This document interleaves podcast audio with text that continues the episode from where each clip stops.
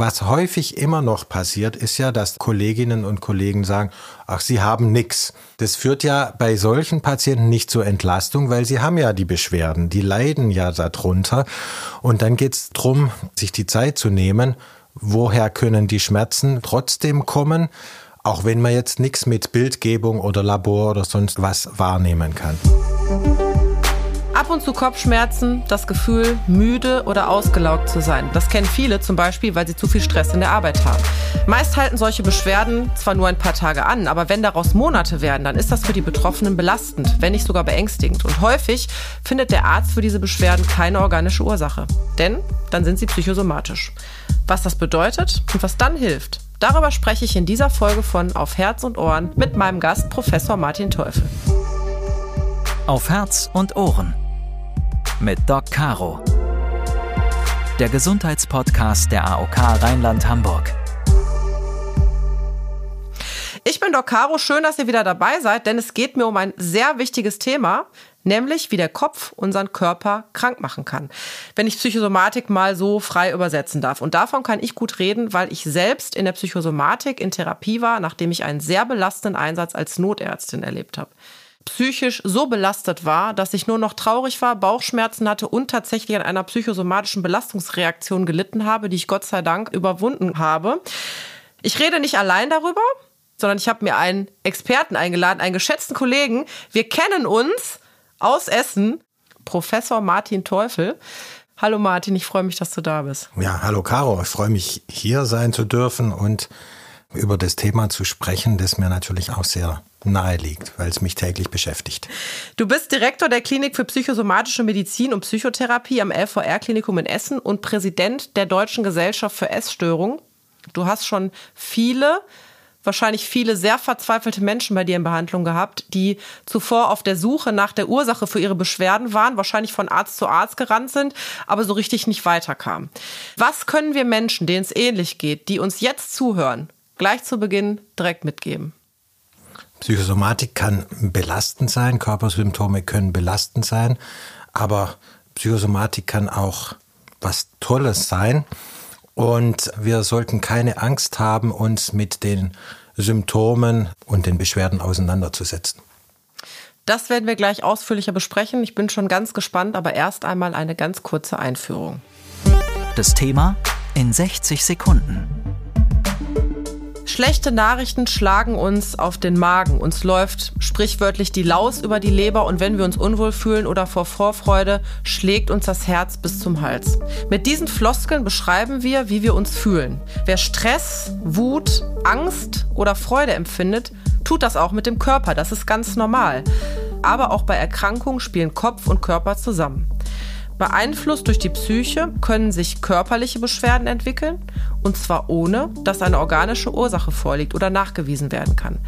Etwa Darmprobleme, anhaltender Tinnitus, Herzrasen oder noch schlimmer, chronische Schmerzen. Experten sprechen von psychosomatischen Erkrankungen. Was dahinter steckt, warum der Mensch sich sie nicht einbildet und wann es Zeit ist, zum Arzt zu gehen, das erfahrt ihr jetzt in Auf Herz und Ohren. Du hast mir ein sehr schönes Zitat gerade gesagt, bevor wir uns hier über Mikro unterhalten haben. Und zwar, wir sind alle psychosomatisch. Und ich musste lachen, weil du recht hast. Ja, jeder äh, hat äh, eine Psyche und jeder hat auch ein Soma, also einen Körper. Und diese Interaktion ist, glaube ich, super relevant, dass Menschen überhaupt leben und das Leben funktioniert. Das heißt, wir können gar nicht den Kopf ausschalten, wenn wir den Körper betrachten? Oder wie muss ich mir das vorstellen?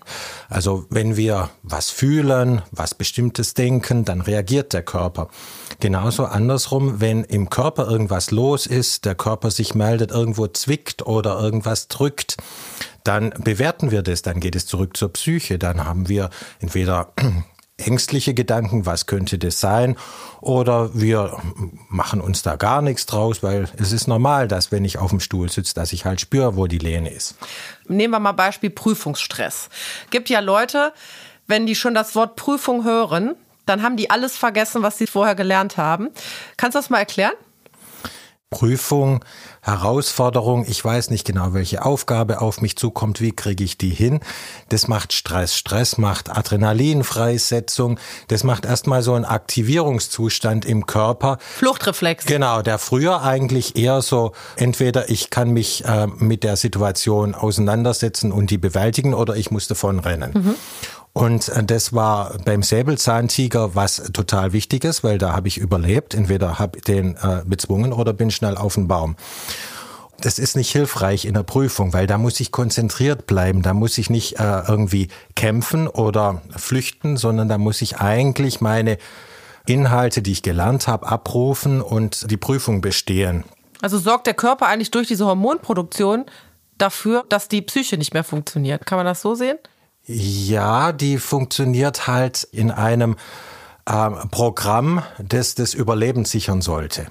Wir haben dann so typische Dinge wie Schiss haben, ja, vor der Prüfung. Das sind ja auch Sprichwörter, die eigentlich dann zutreffen. Dann kommt die Magen-Darm-Reaktion dazu, dann muss ich aufs Klo und dann die, die Konfirmandenblase, die dann kommt und dann muss ich auch. Das gibt's ja wirklich, ne, dass man dann ständig auf Klo rennt. Ja.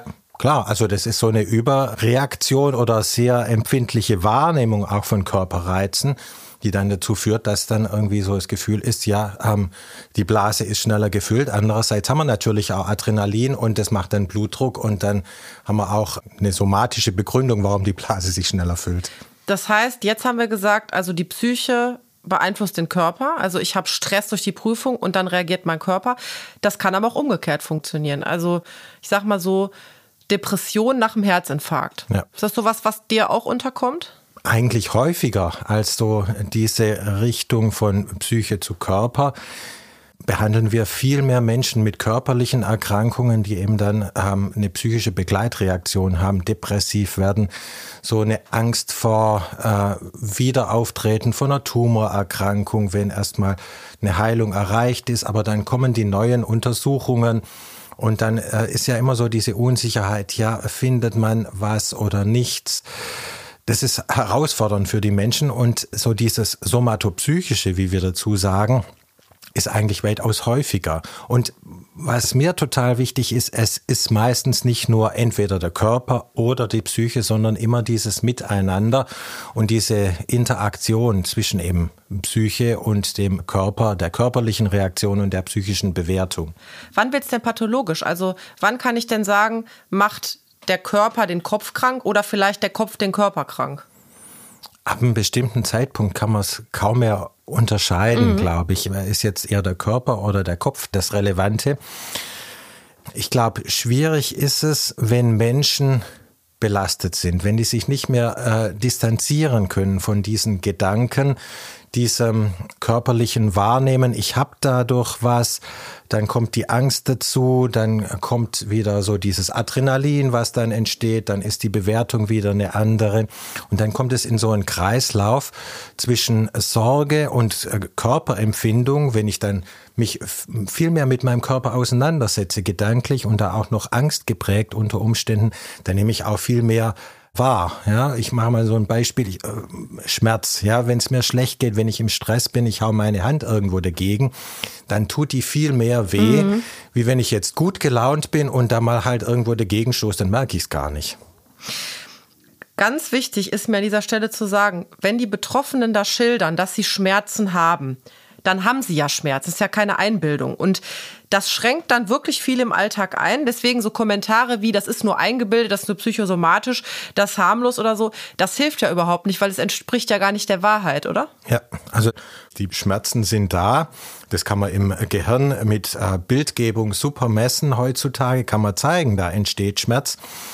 Und es geht nicht um eingebildet oder nicht, sondern einen Umgang damit zu finden, damit die weniger werden können und sich nicht verselbstständigen. Und wann muss ich dann zum Arzt als Patient? Oder was könntest du jetzt den Hörerinnen und Hörern sagen, wenn das und das ist, das wäre so ein Signal, wann ich damit zum Arzt gehen sollte? Wenn wir jetzt beim Schmerz sind, ich würde zum Arzt gehen, wenn die Schmerzen nicht mehr nachlassen, wenn die nicht mehr weniger werden, wenn die dauerhaft da sind und äh, vor allem, wenn auch vermehrt ja, Angst, Sorge mit dabei ist, dann auf jeden Fall. Meistens ist es ja so, dass man eh mit Schmerzen beim Arzt ist. Aber dass man relativ früh auch guckt, gerade mit so Schmerzsymptomen, du hattest äh, gerade ja auch äh, gesagt, es ist ja nicht nichts, sondern die Schmerzen sind, sind da. da. Mhm. Und bis Menschen bei uns dann landen, gerade mit Schmerz, dauert es manchmal Jahre, also mhm. je nach Untersuchung zwischen drei und sieben Jahren dauert es, dass gerade äh, so Schmerzen, wo man nichts wirklich somatisch körperlich fassen kann, dass die Menschen dann lange brauchen, um bei uns anzukommen. Und da würde ich sagen, nicht zu lang warten, den Hausarzt ansprechen. Ähm, psychosomatische Grundversorgung ist ja ein ganz wichtiges Thema, um dann so eine Idee zu kriegen, zusammen mit dem Hausarzt, geht es da weiter oder gibt es auch noch ähm, andere Fachdisziplinen, die man mit einbeziehen sollte? Was macht denn jetzt der Arzt oder die Ärztin? Also ich bin jetzt da hingegangen, habe meine Beschwerden geäußert. Ähm, wie ist dann der Weg zur Diagnose? Also es kann ja oft nicht so einfach gestellt werden. Wie sind da deine Erfahrungen?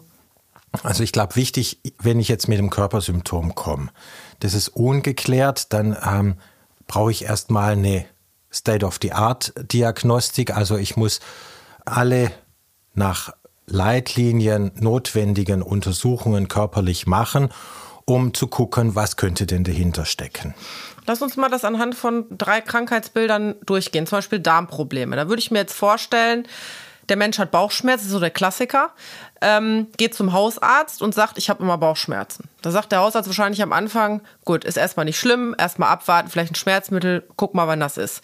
Jetzt kommt er immer wieder, dann sagt der Hausarzt im nächsten Schritt, okay, wir machen mal eine Darmspiegelung, vielleicht ist da ja doch was hinter oder eine Magenspiegelung. Nichts gefunden, immer wieder weiter Schmerzen wann kommt denn der Punkt, wo der dann zu dir kommt und sagt so, ich glaube, da ist was und wie geht es dann weiter? Idealerweise gibt es nicht einen spe spezifischen, bestimmten Punkt, wann äh, der Patient dann zu mir kommt, sondern geht es so ein Stück weit parallel, weil ein Hausarzt kriegt ja schon mit, sind da irgendwelche markanten Punkte, wo ich reagieren muss, diagnostisch oder auch äh, therapeutisch oder weitervermittelnd an Gastroenterologen. Aber wenn ich da jetzt nicht somatisch was direkt finde, mhm. dann muss ich nochmal gucken, wann tritt denn das vielleicht vermehrt auf? Ist es stressassoziiert? Oder äh, spielen da auch Emotionen eine wichtige Rolle? Ähm, ist es, wenn es mir schlechter geht? Oder ist auch, wenn ich so angstvoll rangehe, dass das irgendwie vermehrt ist? Weil so Angstsituationen, die machen ja auch wieder Adrenalin und Adrenalin macht ja äh, mit dem Verdauungstrakt zum Beispiel ziemlich viel, wo dann Schmerzen entstehen können. Und Meistens passiert es in so psychosomatischer Grundversorgung beim Hausarzt so ein Miteinander, mhm. wo man dann guckt, okay, wir kriegen es bewältigt, wir kriegen da eine Idee, wie wir weiter mit umgehen, oder wir ähm, ziehen auch noch mal andere Fachgebiete, so jetzt zum Beispiel psychosomatische Medizin, mit ein und dann gibt es ein diagnostisches Gespräch bei uns, um dann so eine Idee zu kriegen, was ist eigentlich ja, Ursache, was liegt dahinter, können wir da was festmachen oder vielleicht auch nicht. Hast du auch manchmal Situationen, wo du vielleicht eine Anamnese, also die Krankengeschichte rausfindest, weil du mit Angehörigen sprichst, weil der Patient gar nicht so reden kann, reden will, redet? Das geht natürlich nur äh, zusammen mit dem Patienten, ja. weil äh, bei uns ist ja alles sehr äh, auf die Eigenmotivation abgestellt, weil sonst verändern sich solche ja, Symptome nicht gar nicht. Ja. ja, und dann gehört es eigentlich bei uns zumindest wenn so eine Therapie begonnen hat, mit dazu, dass man auch das System, wie wir dazu sagen, mit einbezieht, den Partner, die Familie. Aber auch diagnostisch ist es manchmal wichtig, dass man dann so miteinander ins Gespräch kommt. Ja, äh, häufig ist es dann äh, eher der Partner. Wenn es äh, um Jugendliche oder Kinder geht, dann sind ja sowieso die Eltern mit integriert in Diagnostik und Behandlung. Ich bin Doc Caro und hoste auf Herz und Ohren und danke, dass du diesen Podcast hörst, egal ob du schon von Beginn an dabei bist oder erst seit dieser Folge. Denn mein Ziel ist es, wissenschaftlich fundiert und unterhaltsam über Gesundheitsthemen zu informieren, denn Gesundheit geht uns alle an. Solltest du den Podcast mögen, zeig ihn doch bitte möglichst vielen Menschen, die ihn interessant finden könnten. Auf Herz und Ohren ist auf allen gängigen Streaming-Plattformen abrufbar und alle 14 Tage erscheint eine neue Folge. Danke für deinen Support.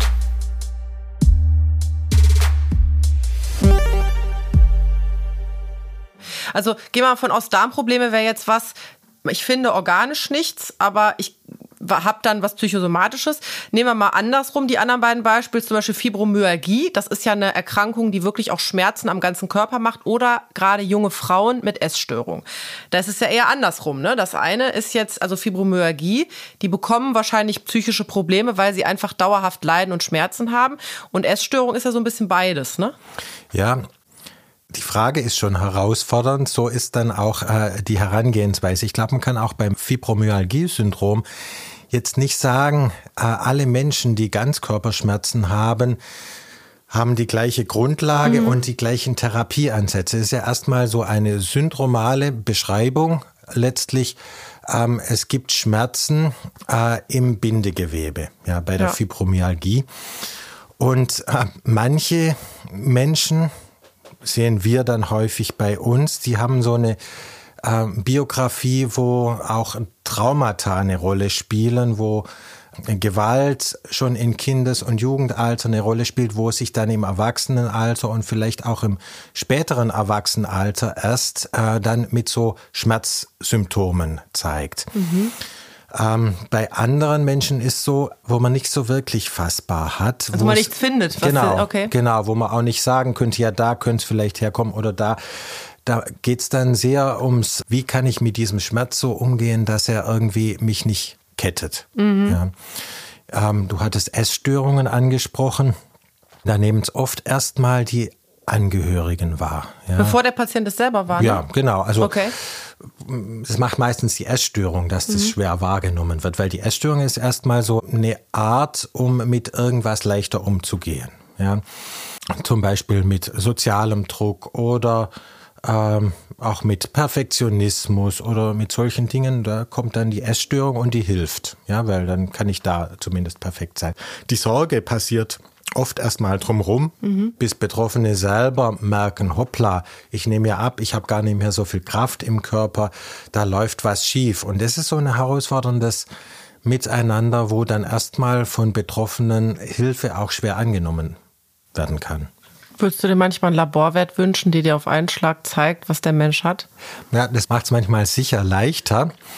Ich weiß aber nicht, ob wir dann unser Fachgebiet bräuchten. Und ich glaube, wir haben auch unsere Abläufe, unsere Algorithmen.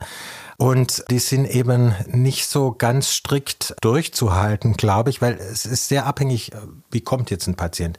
Aber das ist eher das Sekundäre. Wir gucken mit Menschen ja auch, wie ist eigentlich deren Krankheitsmodell, die Idee zu den Beschwerden, aber auch so dieses Drumherum, also das Soziale, wo ist denn die Einschränkung, wie arg ist der Leidensdruck, wie alt ist der Leidensdruck bei dem Betroffenen oder auch bei denen drumherum? Und versuchen das dann irgendwie miteinander zu eruieren und weiterzuentwickeln. Ich habe in Vorbereitung auf diese Folge in der Patientenleitlinie gelesen, dass bis zu einem Drittel der Patienten psychosomatische Beschwerden, also nehmen wir mal Schmerz, erlebt, anhaltend über mindestens drei bis sechs Monate.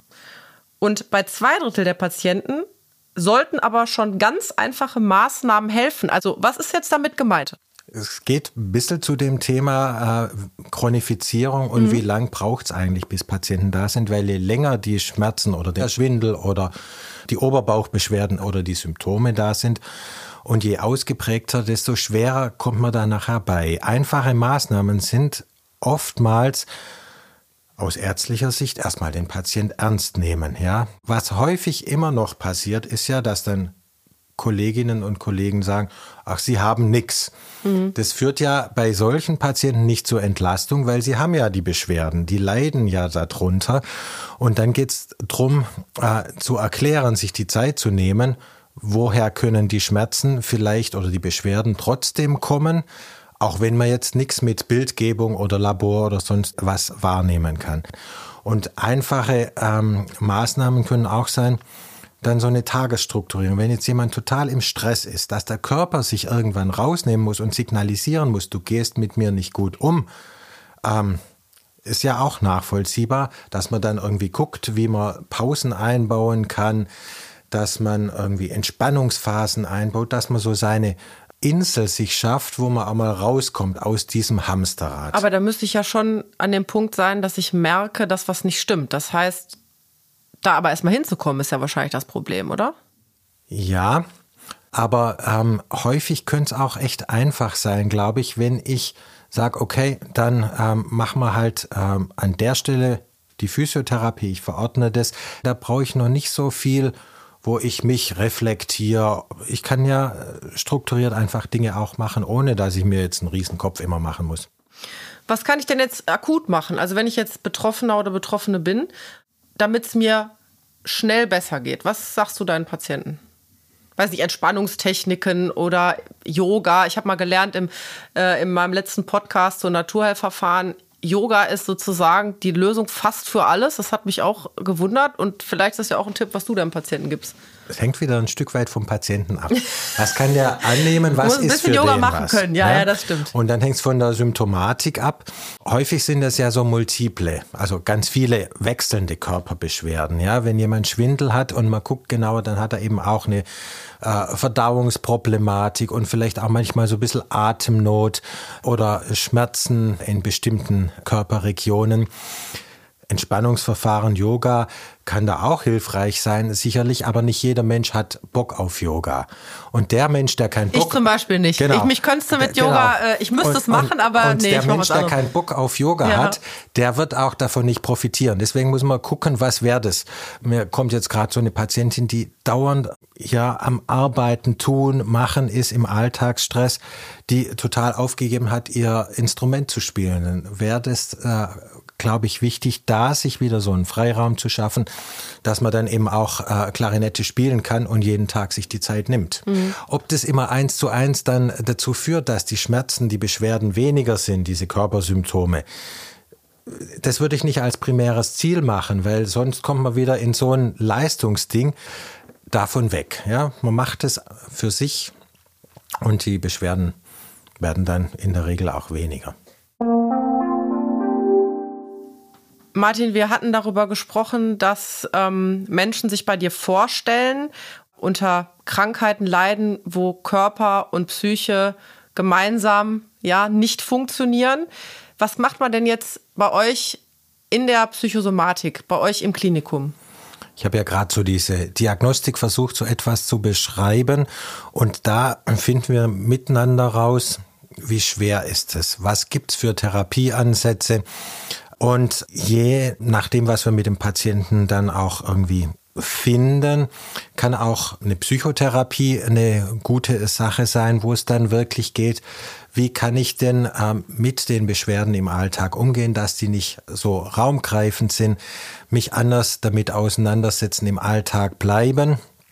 Und das in der Breite, ja, von ambulant, teilstationär, aber auch stationär, wenn jemand äh, vielleicht so leidet, dass er schon gar nicht mehr aus dem Haus geht, dann ist es gut, wenn man mal stationär kommt und dann so einen Settingwechsel hat und dann auch noch mal ganz andere Ideen zum Umgang mit den Beschwerden kriegt. Habt ihr auch so Gesprächs, weiß nicht, Selbsthilfegruppen, Gesprächstherapie, Gesprächskreise mit mehreren oder ist das wirklich individuell? Ähm, das ist, also wenn es ambulant ist, ist es oft individuell, mhm. aber es gibt auch ambulante Gruppen, auch im stationären äh, Kontext ist es so. Und das ist super hilfreich oftmals, ja, wenn man so sieht, wie machen es andere und ich bin nicht der Einzige. Ja, also das ist das Wichtige, was in solchen Gruppen dann auch passiert. Können wir vielleicht noch unseren Zuhörerinnen und Zuhörern einen Tipp mitgeben, wie sich jetzt Angehörige, Freunde, Kollegen, also jemand, der mitbekommt, dass es äh, dem anderen nicht gut geht, verhalten können? Ich glaube, wichtig ist erstmal ein offenes Ohr zu haben, zu signalisieren, ich bin da. Und wenn sich jemand so zurückzieht, vielleicht auch etwas aktiver anzubieten. Hey, äh, sollten wir vielleicht mal miteinander sprechen oder so in Kontakt zu kommen. Und wenn je nach Krankheitsbild äh, es schwerfällt, Stichwort Essstörung, sich jemand ganz rausnimmt, dass man dann auch vielleicht doch aktiver nochmal sagt, hey, jetzt ist doch Zeit, wo wir vielleicht Hilfe mit einander in Anspruch nehmen sollten. Es ist manchmal hilfreich, wenn man nicht das so du solltest, ja, das geht oft äh, schief, sondern mhm. es könnte eine Möglichkeit sein, dass wir, dann hat man sich mhm. da gleich äh, mit Das andere klingt integriert. so nach Befehl, ne? Ja. Nach, ja, ja. Und, und ja. Ratschläge ist ja meistens, äh, kommt auch nicht an, weil ja. es äh, ist auch von demjenigen gar nicht gewünscht oft. Ja, danke, lieber Martin, bis hierhin. Wir halten mal fest, unsere Psyche und unser Körper spielen zusammen und das ist auch gut so wenn wir gesund sind. Aber es ist eben auch so, wenn wir krank sind. Bei psychosomatischen Beschwerden wird das besonders deutlich und oft gibt es da keine organische Ursache für das Leid der Betroffenen. Zusätzlich erleben sie häufig Ausgrenzung, vielleicht auch, weil sie sich selbst ausgrenzen, weil sie nicht wissen, wie sie mit ihren Beschwerden umgehen sollen. All das schränkt die Lebensqualität enorm ein. Also ernst nehmen und nachfragen, das ist schon mal ein Schritt auf dem Weg zur Besserung. Der zweite Schritt, geht zum Arzt, der kann euch an die entsprechenden Stellen weiterleiten. Und dort lernt ihr Methoden, die helfen, eure Beschwerden zu lindern und auf jeden Fall besser damit zu leben. Den wichtigsten Tipp fand ich aber, frühzeitig den Arzt aufzusuchen, sich frühzeitig Hilfe zu holen, damit wir gar nicht erst in den Kreislauf kommen, dass das Ganze chronisch wird. Ich würde sagen, um das Thema abzurunden, spielen wir ein bisschen. Das ist. Stimmt's oder nicht? Ich lese dir jetzt einfach mal ein paar Sätze vor. Du musst bitte sagen, stimmt oder stimmt nicht. Und du kannst auf jeden Fall gerne ergänzen, wenn du bei der Antwort noch was hinzufügen möchtest. Psychosomatisch ist automatisch pathologisch, also krankhaft. Stimmt nicht. Weil das Zusammenspiel von Psyche und Körper äh, unseren Alltag beeinflusst. Zu jeder Sekunde, in jedem Augenblick spielen die beiden Teile zusammen und letztlich machen die das Leben auch lebenswert. Das hast du schön gesagt. Berufliche Konflikte oder Beziehungskonflikte oder Stress jeder Art können beispielsweise Schwindel auslösen. Stimmt, weil Druck entstehen kann und je nach äh, Veranlagung reagieren Menschen unter Umständen dann mit Schwindel, weil einfach der Stress zu viel ist und die soziale Interaktion herausfordert. Da gibt es auch einen Begriff für, ne? Phobischer Schwangschwindel, ist das das? Das passt unter Umständen, weil äh, der phobische Schwangschwindel, Phobie ist ja die Angst. Ja. Und ähm, wenn ich massive Angst habe, dann ist eine Schwindelsymptomatik häufig äh, mit dabei. Komme ich wieder zurück zum Säbelzahntiger. Wenn ich mir da nichts zutraue, dann wird mir schwindelig, dann weiß ich nicht, was tun. Und die Angst überflutet mich derart, dass ich in so einen Schwindellähmungszustand komme. Hauterkrankungen können durch psychische Belastung ausgelöst werden. Stimmt nicht. Sie können verstärkt werden, aber ich glaube, es muss eine körperliche Prädisposition da sein, äh, um dann mit einem Ausschlag zu reagieren. Also ich glaube, nur Stress allein hat es schwer, äh, eine Hautreaktion, außer jetzt vielleicht so mal so ein Flasch oder sowas auszulösen. Also dass man rot glaub, wird. Ja, genau. das wäre so ein Flasch. Also ich glaube, da bin ich viel zu sehr Psychosomatiker, als dass ich sagen würde, das eine oder das andere. Hypochonder, der Begriff wird ja oft abfällig für besonders wehleidige Menschen verwendet, sind Simulanten. Stimmt nicht. Es geht eigentlich um eine Sorge, was körperliches zu haben. Und wenn ich ähm, mich total sorge, vielleicht was im Magen-Darm-Bereich zu haben oder am Herzen, dann kriege ich unter Umständen auch Körpersymptome oder nehmen das, was eh im Körper ist, weil der Darm arbeitet und das Herz schlägt. Das ist normal, aber ich nehme das vielleicht viel mehr wahr. Mhm. Und dann ist dieses Angstbesetzte drin. Also es geht eigentlich eher um eine Gesundheitsangst, um eine Angst, dass ich vielleicht nicht mehr so gesund bin. Und deswegen würde ich, glaube ich, diesen Begriff äh, durch äh, Gesundheitsangst ersetzen. Aber Sie sind ja dann nicht Simulanten, weil Sie nehmen das halt wahr und assoziieren das mit einer Krankheit. Ne? Wenn man eine Psychotherapie macht, muss man immer zwingend Medikamente einnehmen. Stimmt nicht. Häufig sind es ja sich ergänzende Möglichkeiten. Also sich mit Dingen auseinandersetzen, die krank machen, macht sicherlich großen Sinn. Manchmal kann aber auch äh, ein Antidepressivum, wenn so eine begleitende Depression dabei ist, das erleichtern, dass man Dinge in seinem Leben verändert, die erstmal krank gemacht haben.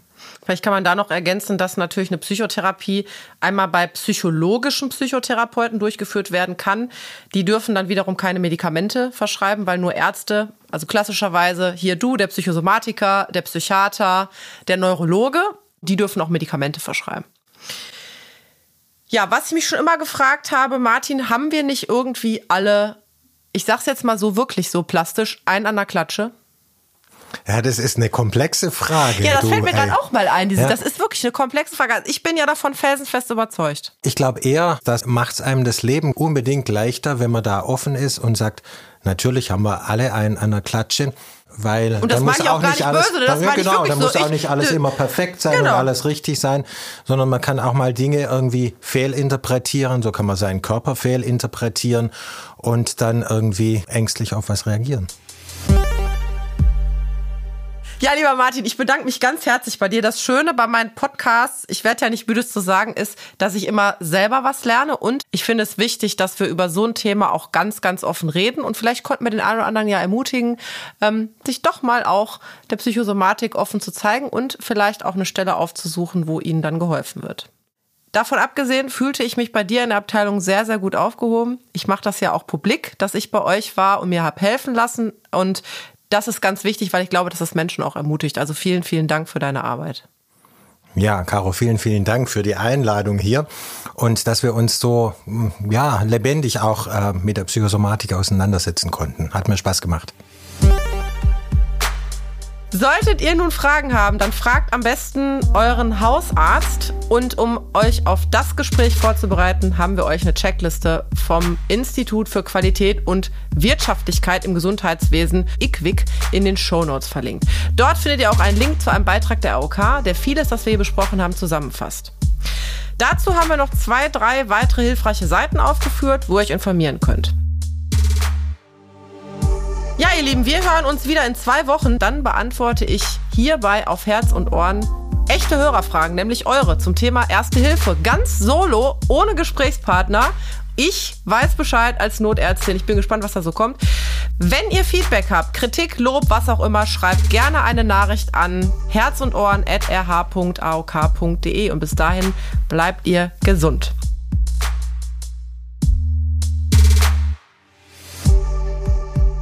Auf Herz und Ohren.